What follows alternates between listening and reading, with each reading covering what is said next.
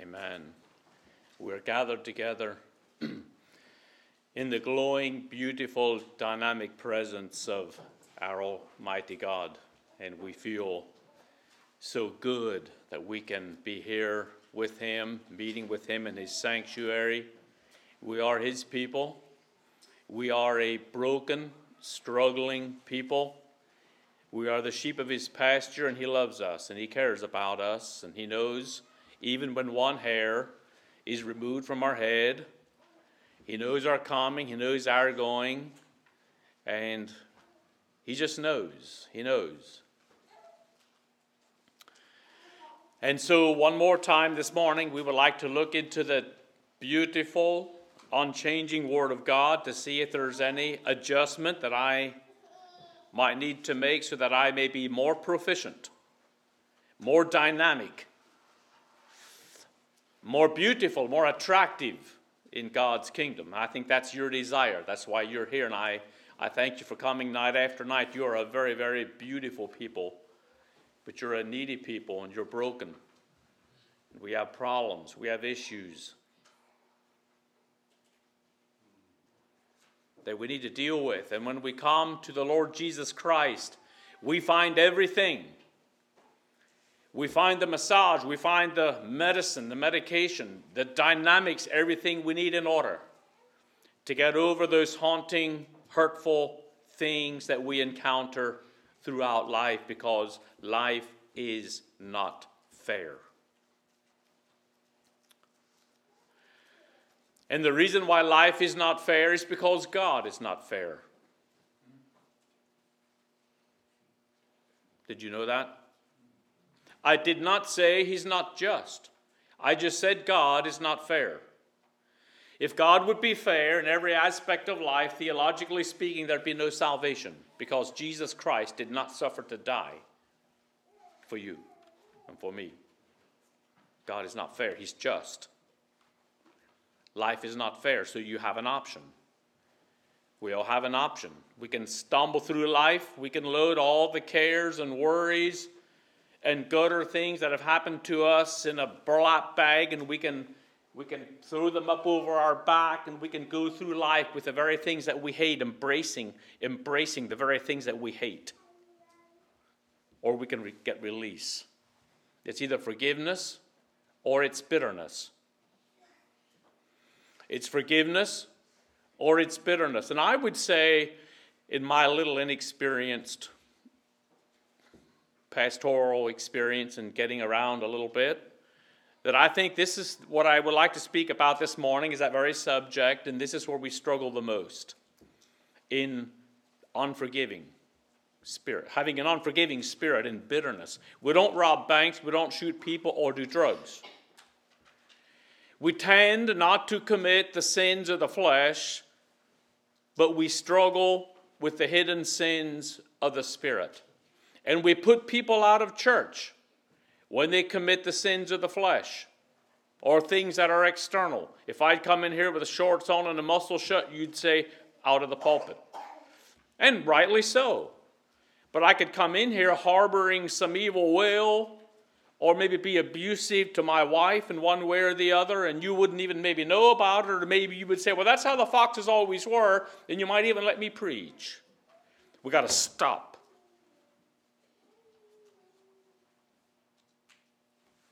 that mentality and call the sins of the Spirit sin.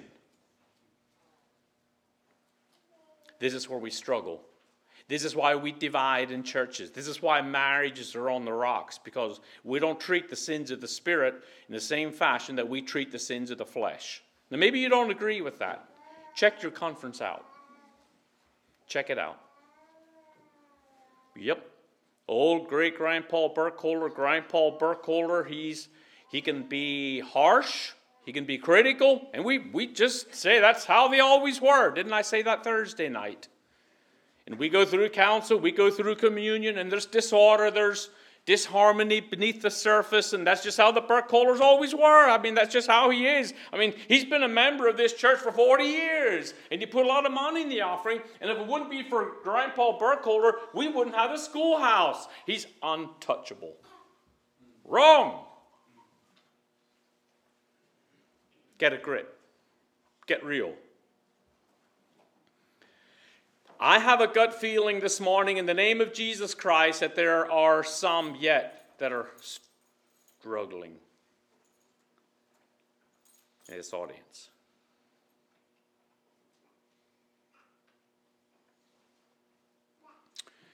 So, as a springboard, get your Bibles, please. Get your Bibles and go to First. I'm sorry, Second Corinthians chapter seven. We already alluded to this verse. We sideswiped this most beautiful and important verse earlier in the week. I forget which week. Sometimes, actually, I like to commit it to memory. I did not ask you to do that here this week because we only started on Thursday night. But this is a good verse to really let it sink down into your heart and allow it to change your life and, and bring perfection to our spirits.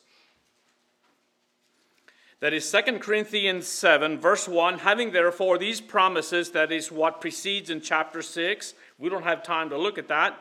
Dearly beloved, let us, what's that next word? I ask you already. Say it again, please, with energy. Cleanse, Cleanse ourselves from all, yep, missed the word all, Cleanse ourselves from all filthiness of the flesh and filthiness of the spirit. They're saying so we can repeat, we can be redundant with the word filthy. So there's probably no warm body in the audience this morning that over the years of your life you've committed adultery or fornication. There's a great possibility in this Anabaptist setting in which I'm speaking this morning, not one of us have ever committed adultery or fornication. That's not bad, that's not good. I'm sorry. That's not that's not bad, that's good. We should not be doing those things. But how about in our spirits? The spirit of intrapsychic idolization, when it's about me, when I feel I have the right to do what I want to do, what I want to think, the attitudes that develop in my mind, I have the right to feel that way because of the offense that was committed against me. And we can rear up and we can have hair out the back like a German shepherd. Our daughter has a huge male German shepherd. He hates the neighbor's horse, and I don't know why. But whenever they get that horse out, he has that deep throated growl, hair up in the back. I don't know why. But you know, we can do that sometimes inside, and we run the risk to do it inside because we think nobody notices it on the outside. Well, maybe they don't, but God looks on the inside. Where's my brain? Where's my depth of spirituality when I'm more concerned about what you might see in me on the outside than what God can see about me on the inside? Did I say that correctly? So, having therefore these promises, dearly beloved, I want you to know that every warm body here this morning, I don't care where you come from, I don't care what your sex is, what, what your lot in life is, and we come from a lot of different lots of life. I can guarantee you there's a lot of hurt, there's a lot of broken in this congregation this morning if you are an average Anabaptist people, if you are real people, and I'm not tending to see any wings sprouting, and hopefully, neither did I see horns growing. But we are a broken people. We hurt. We have been hurt. And every one of us here this morning, if you're honest, there is a monster person in your life that makes life difficult for you. But let me hasten to say, lest you forget, there's a great possibility you might be someone else's monster. Okay, so now we leveled that off real fast. So the Bible says that we are to be cleansed. It doesn't say that if you're in a good mood, or if your last name is Stoltzfus, or if God didn't die, or whatever, or if there's not ice on the trees and the rivers didn't run dry. If you want to, you can cleanse yourselves from these things. This is the command. This is the command. We are to be cleansed from the filthiness of the flesh and the filthiness of the spirit. Get a grip. Do it. The filthiness of the spirit. So if my wife would come in here without a prayer veiling or back home, you know, we would deal with that because we can see it. It's out there, a prayer veiling. No prayer veiling, no membership. We make it a test of membership. But then why do we put up then, I already said it, I'm being redundant, with sins of the Spirit? When we say we can't touch them, that's not truth, that's a lie by the Word of God and the Spirit of God and the illumination of God, being shepherds of God, we need to be able to put our fingers on the sins of the Spirit that lurk in the shadows and in the hearts of us, me, and deal with it and call it sin. Jealousy, insubordination, greed, uh, filthiness of the flesh, por- pornography, you name it. All those things lurk. We fight with those things. An unforgiving spirit, it's real. It's where the rubber hits the road. Come on, get a grip. You know it, and I know it. You all got a monster in your life. You have a monster. Yeah, you do. Most of you. Maybe it's not a person, it could be an incident. Life is not fair. What are you going to do about it? Are you going to make yourself your own slave? Are you going to imprison yourself in your own bag of bones? Are you going to appropriate the love and the grace of God? We talked about that last night. Why do we settle for so less than the best? Why do we fight and war and carry on these issues that God did not intend us to be fighting in? Too many times, as Anabaptist conservative people, we're fighting the wrong battle. Amen. You might not like me. I didn't come to be liked. I got over that 30 years ago after I've been preaching a few years and then that, that, after that, I started preaching. Now, if I'm uncouth and I make mistakes, then I, I really care. But when it's a doctrinal salvation issue, I, I got over the idea of caring. Yeah, we tolerate too much. We're fighting wars. We're in struggles God did not intend us to be in. And the reason why we're in them is because we do not appropriate the power and the beauty and the glory of heaven to get over these issues.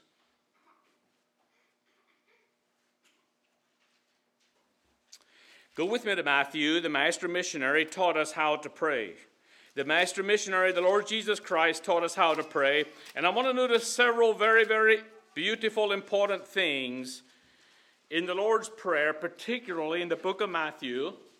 And to save some time, maybe I'll say this that we notice theologically that when Jesus Christ taught us how to pray.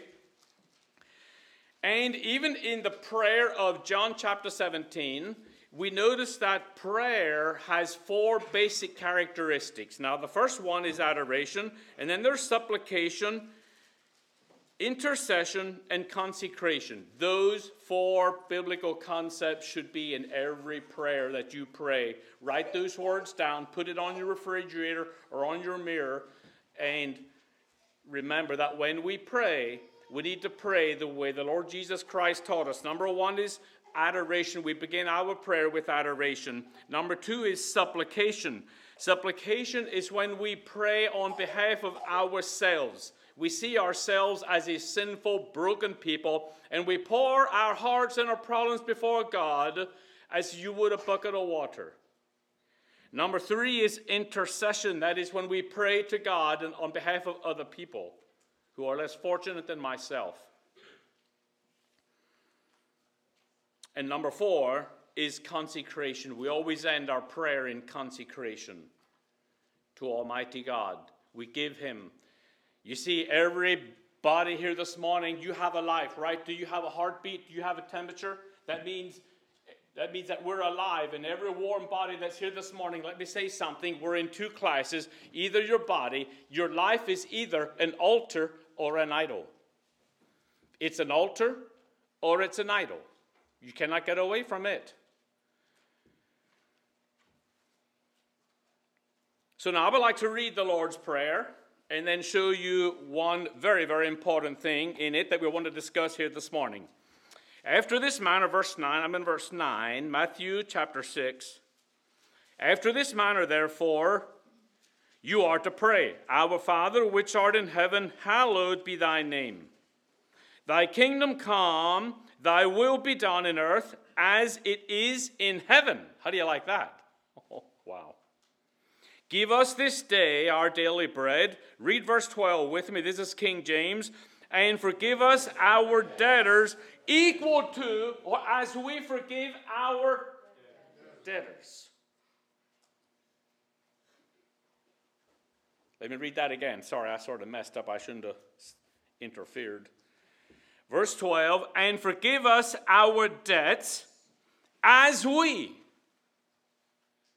equal to, to the same degree, as we forgive those who trespass against us, harm us, speak evil of us, offend us, tear us down, critique us, and despise us to the same degree.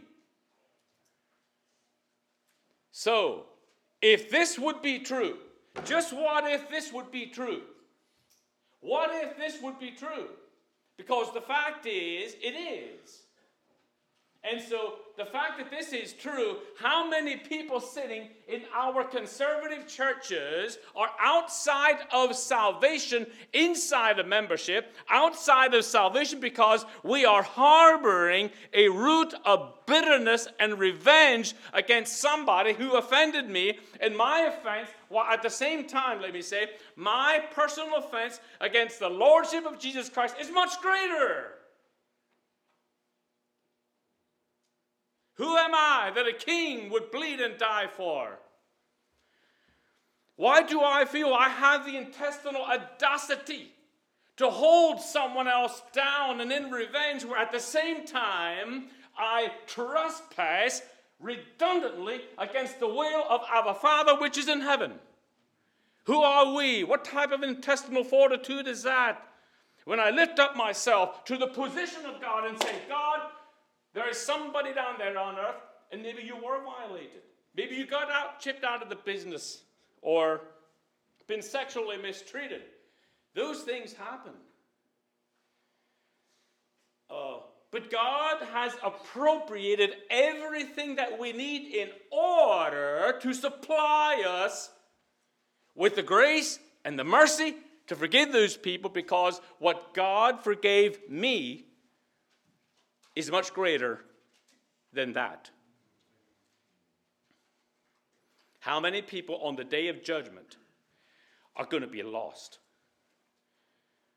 because we could not forgive?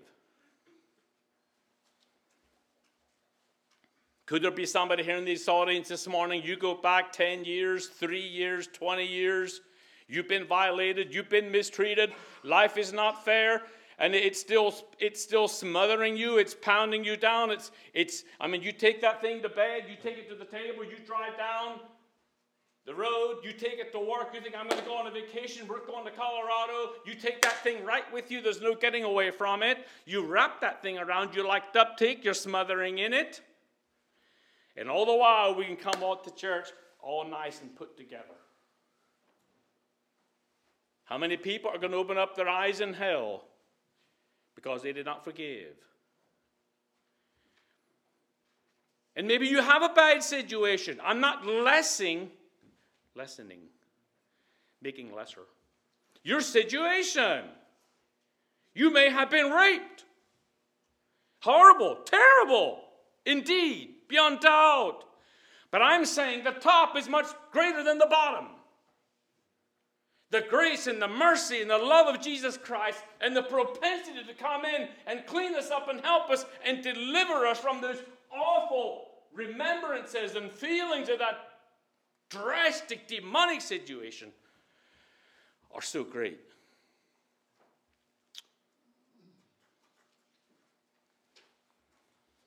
So then he goes on and he says, Lead us not into tem- sorry, lead us not into temptation but deliver us from evil, for thine is the kingdom and the power and the glory forever. Amen. Now, there's one thing I want to notice here about the Lord's Prayer. He only goes back and reiterates over one point. Now, there are very, very few times in the teaching of Jesus where he's done this. If you, if you love, it's called bibliology.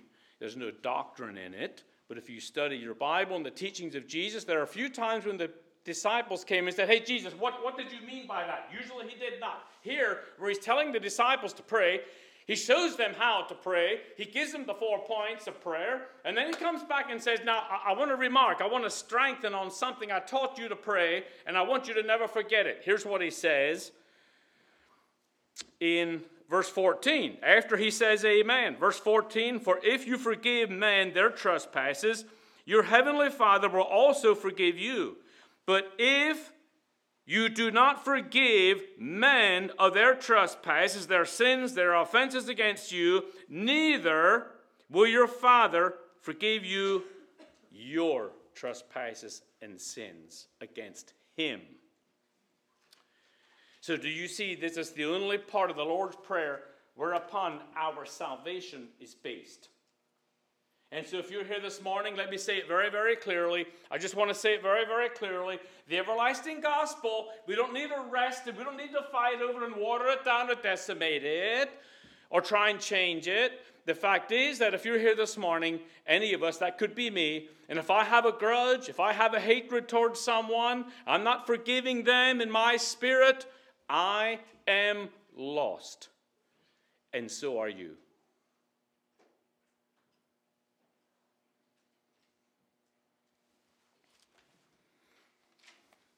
Life is not fair. Maybe there's somebody here this morning, you've been a victim. You've been victimized, maybe repeatedly.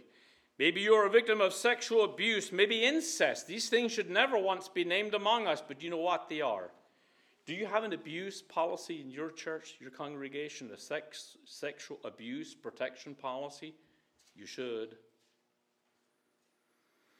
There could, there could be.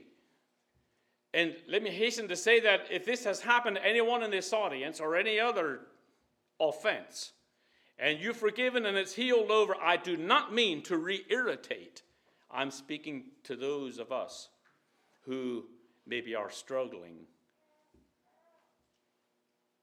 without the assurance of salvation because there's an offense, there's a spirit in our life that is smothering us.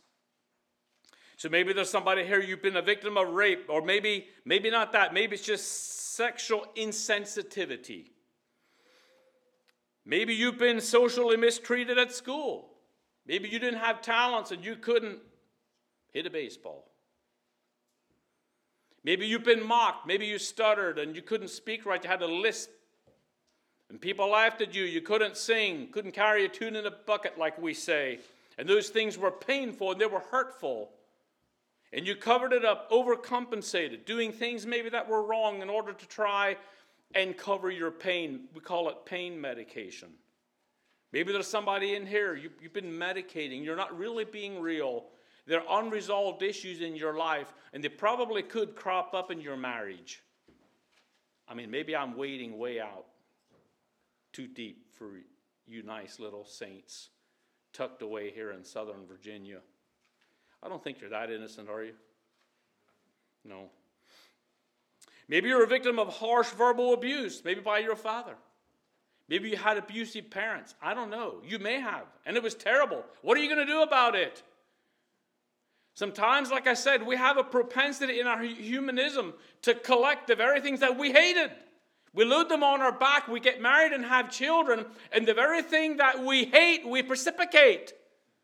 We, we treat our children with the very same methods that we hated from our parents. And so it goes on generation after generation, and usually it magnifies, it doesn't decrease, it usually gets worse. It's called generational sins. Maybe there's somebody here this morning, you're struggling from some type of family abuse by parents, maybe a spouse, Maybe you've been cheated on or deceived by a friend. Somebody stabbed you in the back. You meant to help them. And they turn around and say nasty, derogatory things about you. You know, we're a broken people. We're hurting. Maybe a bad business deal. Maybe it's a family heritage settlement didn't go your way. Maybe you got cheated out of $12,000. I mean, I don't know. I don't know where your pain is. I don't know where your hurt is. And I, am not the type of person, I'm not the type of pastor who believes that there's a devil behind every bush and everybody in the congregation has been raped and all that. I'm just saying, too many times we don't preach specifically enough, and, and there are dots of people that are existing on our pews and we never reach them. I'm going after you. I do not believe that two out of four women here got raped, and, and one out of three men got busted in their business out of a $40,000 deal. But it could be there's two or three or four of you that are still living in that pain and you're carrying it forward. You're projecting it into your life, the people that are around you, and they are suffering because you never took care of it yourself. I'm going after you.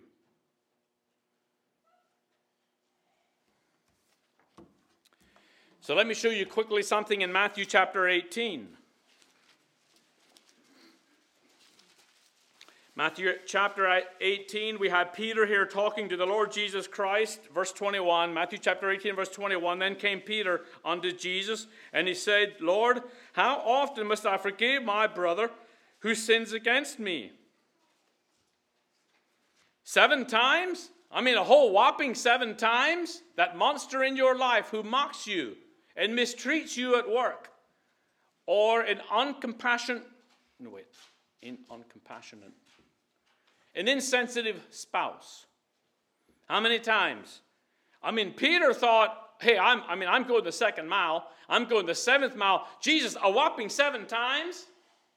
How often do I got to put up with this prick in my life? I mean, this, this jagger, this annoyance is what I meant to say. In my life. Seven times? Jesus said to him, verse 22, I say unto you, not seven times, but 70 times seven. And I don't think he meant 490. I think what he's saying here is that the grace of God, heaven is full enough, there's enough of compaction, there's enough of grace and mercy in heaven that we can be free from these things that annoy us. We can be free, free from these things that, that we detest and the, those horrible, hurtful feelings and experiences that we have gone through life. The grace of God is so much greater. The top is so much greater than the bottom, but we need to appropriate ourselves to it and deal with it. And like I said, there could be somebody here this morning you never appropriated. Maybe you've been mechanical, you've been hurt, you've been legalistic, and so you harm yourself, you harm those around you. And so Jesus gives an account here of a Lord who had several servants. And so, you know, the one, you know the story. The one came and he owed him some money, couldn't pay it. And so he forgave him. That very servant, that very servant who was forgiven a great debt. Stay with me, stay with me. That very person, that very church member at Ebenezer Mennonite Church, South Boston, Virginia, who was forgiven a tremendous debt by his master, goes over here to this side of the church and he picks on another brother who owes him two nickels, and he says, Give me my nickels. And he cast him into prison, and you know the whole story. So, after God would be willing to forgive me, who am I when I'm this big, ugly, nasty, separated monster in the eyes of God? And He can come down and pick me up like a roadkill. Can you imagine in hot July sun a groundhog roadkill, and you say, Oh, wife, there's a dead groundhog. I'm going to stop, I'm going to scoop up this matter, this mess full of worms and maggots, scoop it up and breathe into it life. Now, I know the groundhog's an animal. I'm just making a comparison. Probably my sin and debauchery in the eyes of God is greater than the pollution of that groundhog to me. And in such a state, he picks me up. And then I go find someone else. I can't forgive. It's like one maggot going to another maggot and say, You are one stinky, filthy maggot, but you're the same thing. Eh? But what I'm going to show you here, here's our problem. Here's where we fight. Here's where we go amiss. Verse 35 So likewise shall my heavenly Father do also unto you. Now you notice who Jesus is talking to here, right? He's talking to the church members of the early, well, that's not quite true. He's talking to the religious people, Jews, and the He's not talking to the heathen Greeks. He's talking to the disciples and the church members. So likewise shall my heavenly Father do also unto you. That means us here today, right? It's applicable to us today. Eh? Amen? This is what it's going to do to us if We from our what? Hearts. There's the issue. We do enough to get by. Sometimes, I'm afraid, we do enough to satisfy the deacon. We do enough to satisfy the church, and we'll come up here and we'll make a public confession. You know, ministry, we've got to be so careful with public confessions that we who are in church leadership and assume a certain amount of authority in the structure of the church don't impose or threaten and get people to make a public confession. So now it's all whitewashed and we putty and we plaster and we get them up front here and they make a confession. But inside the heart, it's still the same. A man persuaded against his will is of the same opinion still. But to lead people to true heart repentance. It's easy to deal with things the easy way, the quick way, the deacon way, maybe. Let's, let's, hey, we, I mean, we don't want to lose our testimony in the community. We got to take care of this issue.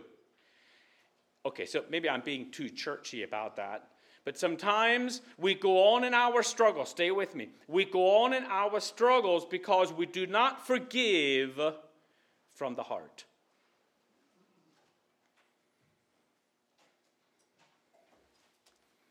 Go to Colossians 3.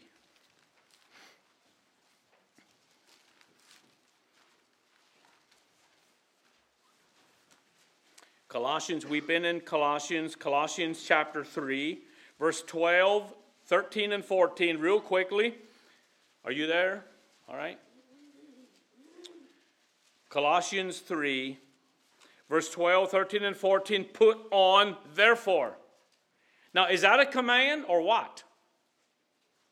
Put on.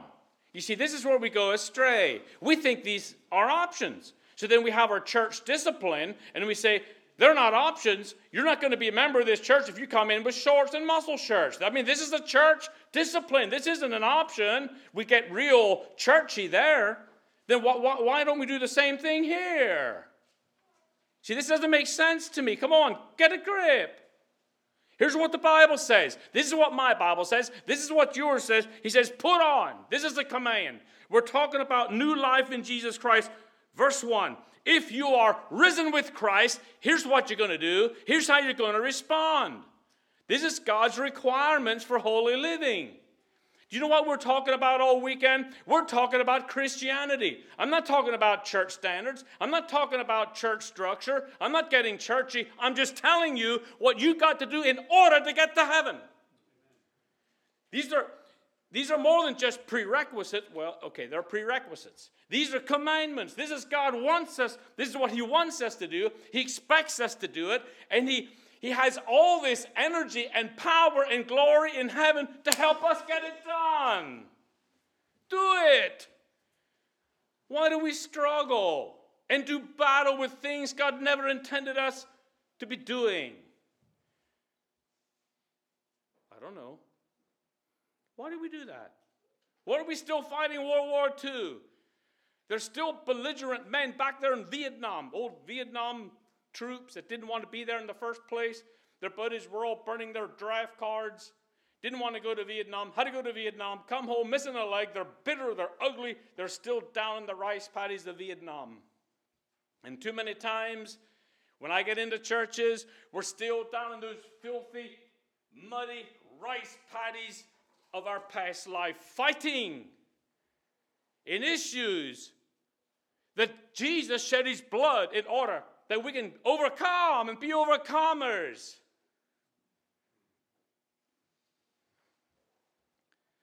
Put on, therefore, as the elect of God, holy and beloved, bowels of mercies. What's the next word?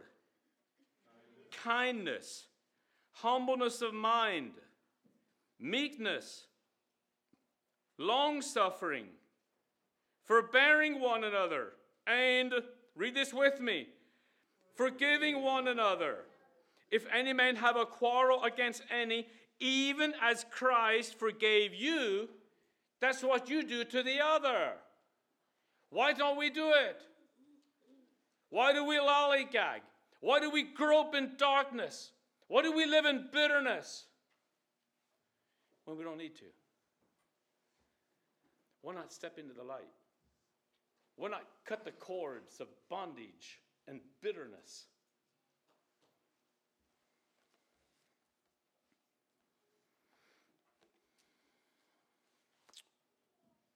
So you close at 12, right? Yeah, you lied a little bit there. Okay, so go to Hebrews.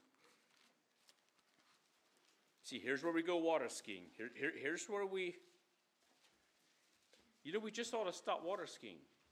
Submerge yourself. Submerge yourself in the energy and the beauty and the light and the freedom of Jesus Christ. Why don't we do it? Listen, He came to set the captives free. Amen? Amen? Is there a person here this morning? You are captive of yourself. You've been abused. You've been abused, and it was horrible. Why stay in the prison that you hate?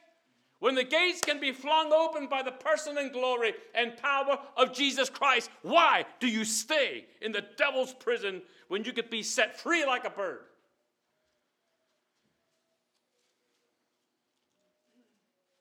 I don't know either. I don't know why you would do that. And maybe there's nobody here this morning that's doing that. And if not, praise God, at least this sermon will help you to keep from ever doing it. It's good maintenance. Eh? Okay, Hebrews 12. I believe Paul wrote Hebrews for several reasons. I would, if I had two minutes, I would tell you why I think. Didn't I say Hebrews 12? Okay. Okay, don't, don't even go there. 14. Now, listen, this is not an option. This is a command in order for spiritual victory. Is there anybody here this morning that does not want to live in the beautiful delivering dynamics of spiritual victory, you'll want to be there. Then go do it. Go do it. If that's what you like, if you long for peace, if you long for freedom, get it. It's in front of you. Immeasurable volumes. Follow peace with all men, verse 14. Follow peace with all men. This is a command. Follow peace with all men and holiness, without which no man shall see the Lord. So, what the Bible here is saying is exactly what it's saying. exactly what it's saying. Don't make it difficult. It's simple. Preaching is simple. The preacher just gets up and says, Here's what God is saying. And he loves it. And he, it's just what God is saying. Follow peace with all men and holiness, without which no man's going to see God. So, if there's not peace in your heart, if you're not living a holy lifestyle, I want you to know right now, before the day of judgment, so that you're not shocked out of your skins that you're not going to see God. You're not going to see Him. I didn't say that. I didn't make this qualification. I'm just telling you what God said, and He meant it. God never tries to do nothing. He doesn't try, he's never surprised, he gets it said. And it comes out, and its effect is exactly the way he designed it. He never has to put it back in, shuffle it around, and bring it back out again and redo it. Like when my wife sews dresses, it sew a little bit, rip a lot, sew a little bit, rip a lot until it's perfect. And I'm glad she likes to be have nice, perfect dresses. You know, God doesn't do that. He doesn't sew and rip and sew and rip and sew and rip. He sews and it's done. And he knew what it's going to look like before he started. And so he's saying, I want you to know this that if you're not holy and you don't live at peace with one another, you're not going to see me because the thing that makes me what I am, the very epitome, you know what that word means? The very epitome of me is holiness and peace and love. And if you're going to be my child, if you're going to be my sons and my daughters, that's part of my characteristic that you need to match. I'm not going to give you my authority. I'm not going to give you my sovereignty. I'm not going to give you my supremacy. But I'm going to give you my peace and my joy and my holiness. And if you don't have that, you're never going to walk in my presence. You're never going to see my face. You will not see me. Did I explain that well? Thank you. Looking diligently, lest any man fail of the grace of God. What warm body here this morning? What Anabaptist, Lutheran, or Pentecostal? Whoever you are. Well, I'm in an Anabaptist church. Why did I say that? Would want to fail the grace of God. What? Dumb question. Lest any, what does it say, root of bitterness springing up trouble you, and thereby, what's the next word? Oh, I just wish that word wouldn't be in there. I wish it wouldn't say there's a very light sprinkling of all the Anabaptists around the whole world, or church going, church fearing people, the Lutherans and all, whoever. There's, there's, just, there's just a little sprinkling of people who are defiling themselves, drowning themselves in their own perdition, destroying themselves in their own prison, harming themselves, separating themselves in their own demonic bitterness. I say demonic because bitterness does not come from God, does it? And rebellion and hatred. So if it doesn't come from God, where does it come from? Come on. The devil.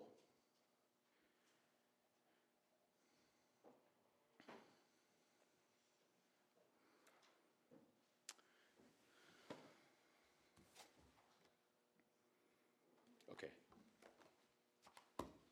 Sorry. I'm done. Period. Thank you for the water and the ice.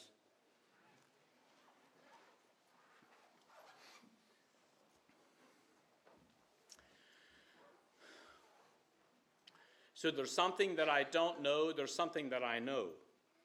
What I don't know is if there's anybody here that's struggling. I don't know if there's somebody here, if there's young people among us who are not yet saved. You want to get saved today. The Bible says today is the day of salvation. That doesn't mean that God holds young people at the age of accountability like this at as soon as they don't accept Him, that first revival meeting, where they feel uncomfortable, that God drops them. No, God does not do that with children. So I don't want you to be scared. An evangelist should never, never, never scare children into the kingdom. But if you're here and you want to get saved, you're not comfortable. Get saved. Stand up, stand up, stand up. If you're here and you're not sure, if you're here and you're not sure, get sure. Stop playing that Anabaptist game. Stop it. I'm not talking about church membership. I'm talking about Christianity. I'm talking about relationship with Jesus Christ. Get a grip. Hear my heart. Don't you think I'm against Anabaptists? There is not another group of people, there's not another worldview in the world whose worldview of theology is more accurate to the tenor and tone of God's word than the way Anabaptists interpret it. But we cannot, never, ever, ever get to heaven on the shirt tails of being an Anabaptist. God's not going to say, well, here's the Anabaptists. Don't you think I'm against Anabaptists? I'm just saying, get off that high, get off that shelf. Get off the church membership. Oh, I'm secure in the church. Well, if you're outside of Jesus Christ, you're not secure in the church, let me say this morning.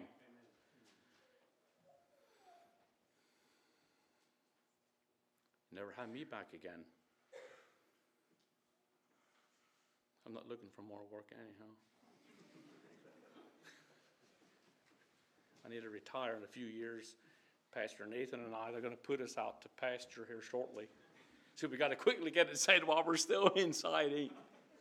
We'll let the younger guys like Josh take over. Praise God. Go far beyond us, Josh. Go far beyond us.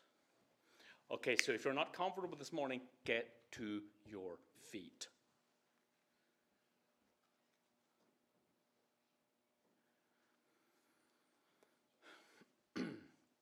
Let's pray. Heavenly Father, I lift this beautiful people up to you. I know that we're a struggling people. uh, most of us, I'm sure, are struggling in victory. There could be one or two or three that are struggling in defeat. And Lord, we want to compromise. We want to hide. We want to overcompensate. We want to medicate our pain and make excuses that, well, I'm a church member and, you know, I dress nicely and I don't kill people. Well, thank you, God. I'm glad you don't. Lord, but our own self righteousness is like it's filth to you.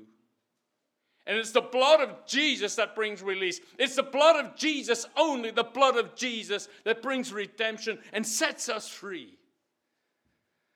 Lord, I plead the blood.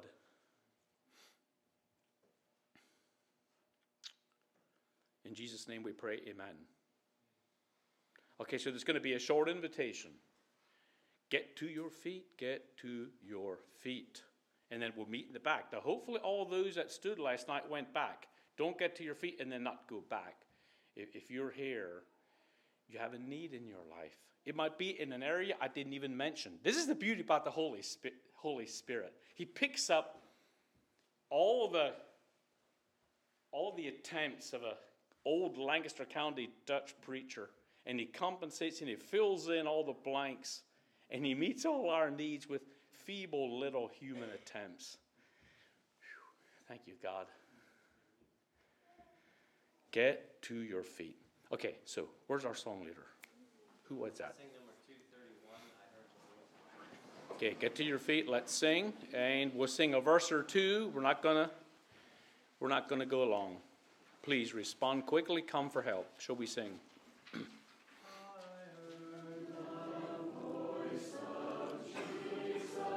yes. Somebody else?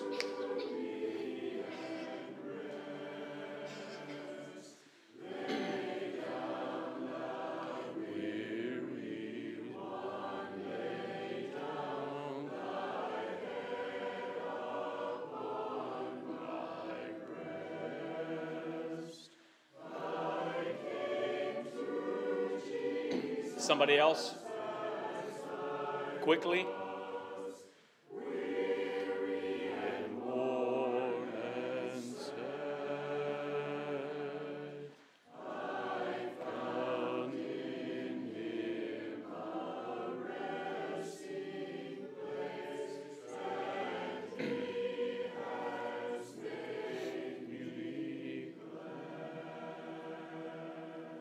One minute.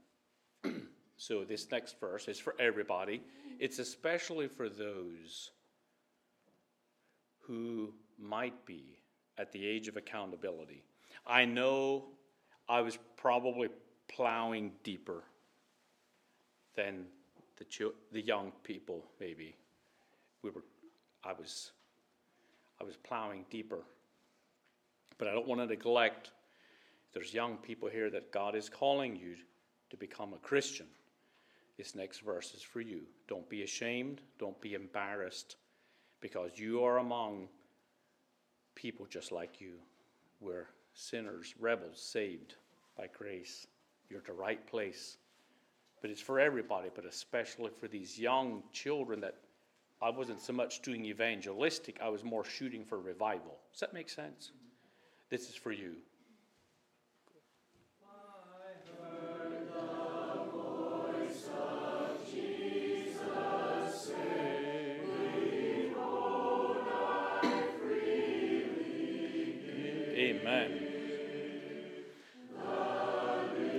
Somebody?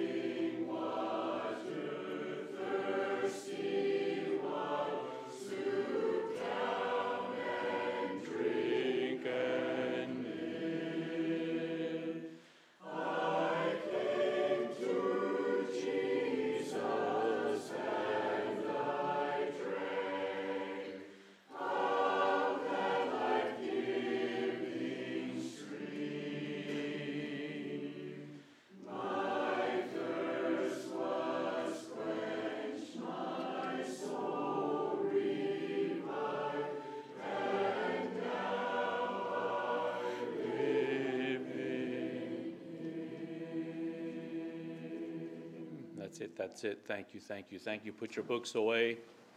Keep your hearts open. Come again tonight. Thank you for your attendance.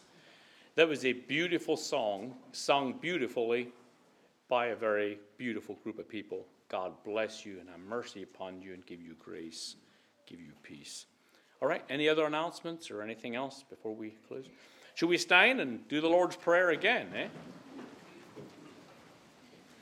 Our Father, which art in heaven, hallowed be thy name. Thy kingdom come, thy will be done, on earth as it is in heaven. Give us this day our daily bread. Forgive us our debts as we forgive our debtors. Lead us not into temptation, but deliver us from evil. For thine is the kingdom, the power, and the glory forever. Amen.